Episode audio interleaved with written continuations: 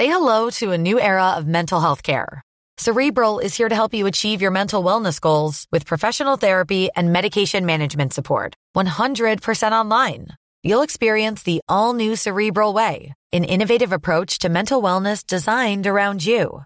You'll get a personalized treatment plan from a therapist, prescriber, or both in a safe and judgment free space.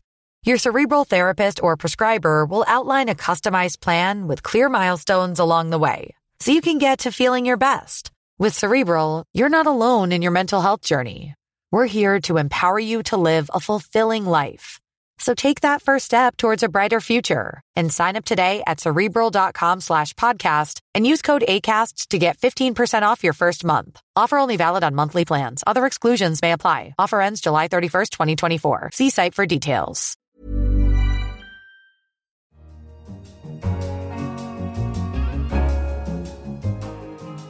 Hello, I'm Helen Joyce, the finance editor of The Economist. Welcome to Money Talks.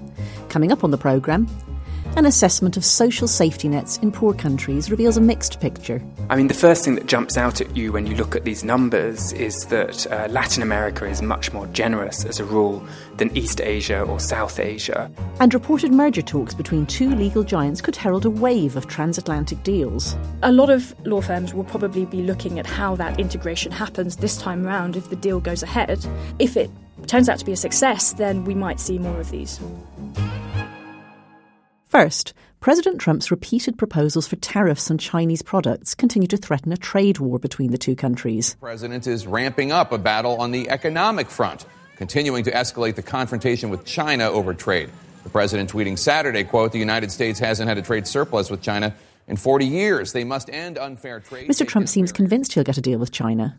But on April 10th, Xi Jinping gave his first major speech since further consolidating his power with the Communist Party and showed few signs of capitulation. Our economics correspondent, Soumaya Keynes, joins me in the studio to discuss. Soumaya, what did Mr. Xi's speech reveal about his intentions? Well, not much. So he outlined some promises to open up some sectors of the economy, to lower some tariffs, but largely these were promises that had been made before. So it wasn't the Chinese folding in response to pressure from the Americans. They seem to be, for now, holding their cards to their chest. And, and to be honest, that's a fairly reasonable strategy given that last Friday there was a Chinese statement saying that they weren't having intensive negotiations at the moment. So why would you give up something before you've had those intensive negotiations? Can you tell us a bit more about the specific complaints that America has? There's one theory out there that essentially all Donald Trump is interested in is some kind of deal that he can sell to his base. And my thesis is slightly different. I think that you really have to look at the substance of these complaints and allegations because those are the ones that are actually consistent across American administrations. And so if you read through the legal document, this big 301 investigation, which is the thing that gives Donald Trump the legal authority to threaten these tariffs in America, there's a variety of different complaints. One concerns a bit of Chinese law that they say is discriminating against foreign firms. And they've launched an official dispute about that at the World Trade Organization. And, and really, in the grand scheme of things, that's a fairly straightforward disagreement to resolve. The Chinese will go through with the case, and, and if they lose, then either they will change the law or they'll be hit with some kind of retaliation, but it will happen within a system. There's something you can identify and that the Chinese could change.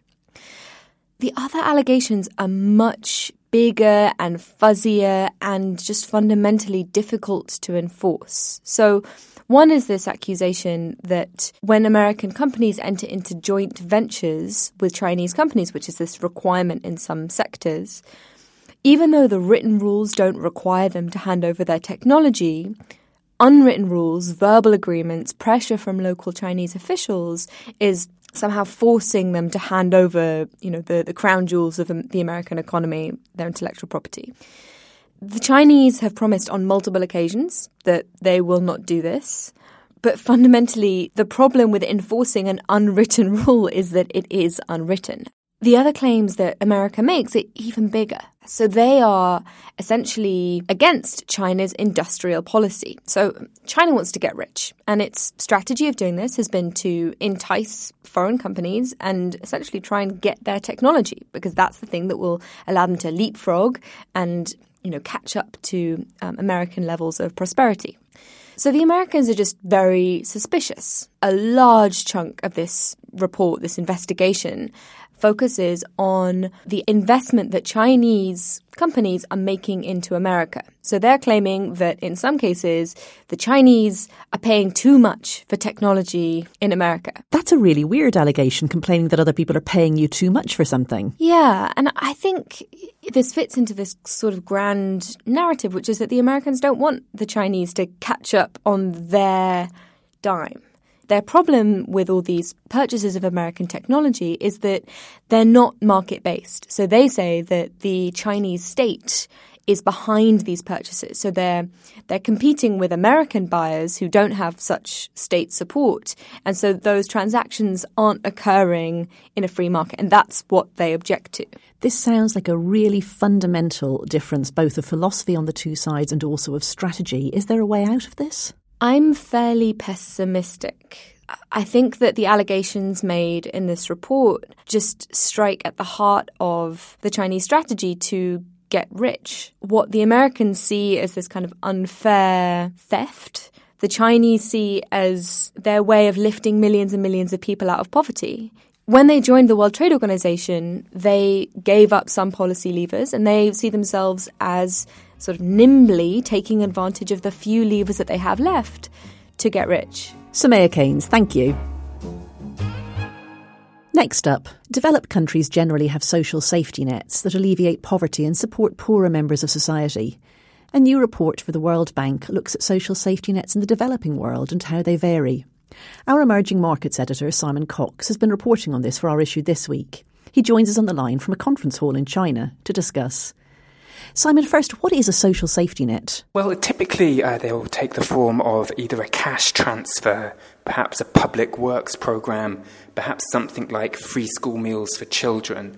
The key to a safety net is that it's usually uh, something you get uh, regardless of whether you've contributed to it or not. So it's not like an insurance program and uh, they're usually distinguished by the fact that they try and save you from hitting a floor. Do countries in different parts of the world take a different approach? Well, that's right, and it's interesting to see different fashions in safety nets, if you like. I mean, the first thing that jumps out at you when you look at these numbers is that uh, Latin America is much more generous as a rule than East Asia or South Asia.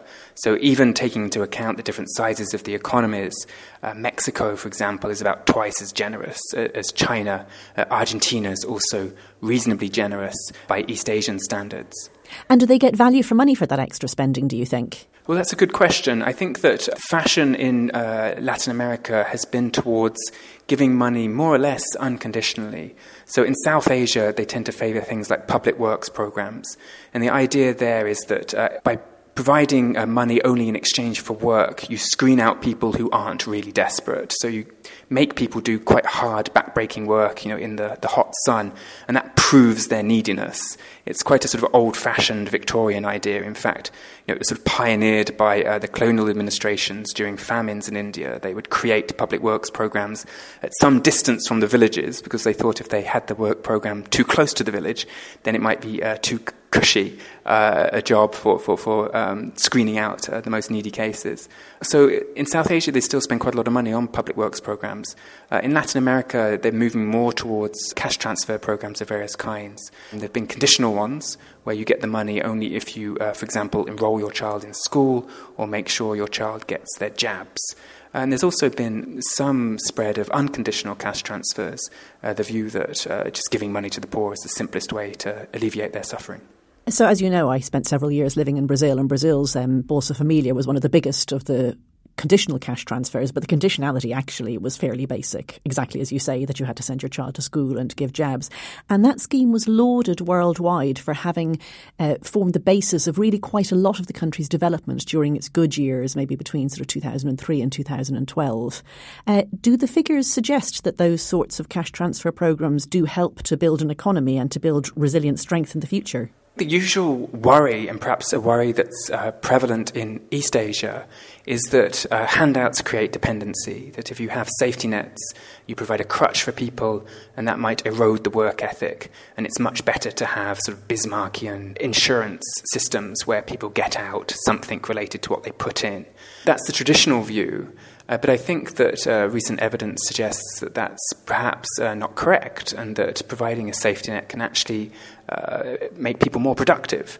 Um, if you've got the re- reassurance of a safety net, it might mean that uh, you can make more calculated risks in your career plans, perhaps be a little bit more entrepreneurial. It might mean that you don't do self destructive sort of coping strategies in emergencies, like pulling your child out of school and putting them to work, or in poorer countries, uh, slaughtering livestock that you actually need to maintain as an asset. So I think there is a case for um, even unconditional handouts being not only good from the point of view of alleviating the suffering of the poor, but also being quite good for efficiency. Simon, what should the very poorest countries in the world, which don't have much money to splash, what should they do? Well, actually, a lot of the very poorest countries in the world um, have quite big social safety nets in proportion to their economies, because their economies are so small, and a lot of these countries attract uh, outside assistance. So, for example, uh, South Sudan has a couple of uh, food programs run by the World Food Programme and they amount to 10% of its GDP, which is way above the average. Thanks, Simon. That's really interesting. Enjoy your conference. If you've got any thoughts about Soumaya's analysis of the Sino American trade dispute or have some views about social safety nets in developing countries, please get in touch via Twitter at Economist Radio or email us at radio at economist.com. And finally, merger talks are reportedly underway between two legal giants, Allen and Overy, a British law firm, and O'Melveny and Myers, an American one. If the deal succeeds, it will be the first time since 2000 that one of London's prestigious Magic Circle firms had completed a transatlantic merger, and it would create the world's third biggest law firm by revenue. Rachana Shanbhogue, our business correspondent, joins me to discuss. Hi, Rachana. Hi, Helen. So is this sort of a 50-50 thing or does one side stand to gain more from it than the other? Both sides probably stand to gain, but I think Allen Overy has the most to gain here. Um, it's been wanting to increase its exposure to the US market for a very long time now, like many of the other Magic Circle firms. The US legal market is extremely profitable. It's why American law firms are perhaps twice as much more profitable per partner than the Magic Circle firms. And it's been a slightly hard market for the Magic Circle to tap into. And that's because they operate a different model of compensation for their partners compared with the American law firms. The British law firms use a method called lockstep, which basically remunerates partners on the basis of seniority, while the American firms use the slightly more dramatic model of eat what you kill, which is more merit based and involves partners being paid uh, based on the, the clients that they bring in. So, why does that cause a problem when you're trying to merge? Do you have to try try and deal with it differently on both sides of the Atlantic, or do you have to decide which one you're going to go with? Well, first of all, it creates a problem operating in the US market because you can't attract talent, and that's why you have to. That's why there's a sense that you have to merge uh, in order to to gain a foothold. And then there's the question of how you do the integration. So back in 2000, when Clifford Chance merged with an American firm, uh, Clifford Chance was lockstep. The American firm operated an eat what you kill system, and it was very difficult, even though uh, they tried to sort of meet in the middle, but the result was partners leaving.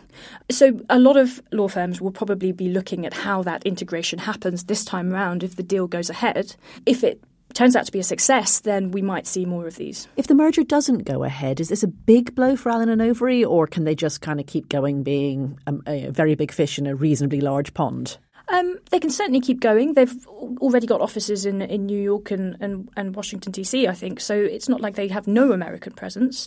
But, you know, they've made no secret in the past of wanting to find a suitable merger partner, so there's a very good chance that they'll just start talks with, with other firms. Thanks, Rachana. Thanks, Ellen. That's all for this episode of Money Talks. To read more about everything we've discussed, pick up the forthcoming issue of The Economist or visit our website at economist.com. I'm Helen Joyce. In London, this is The Economist.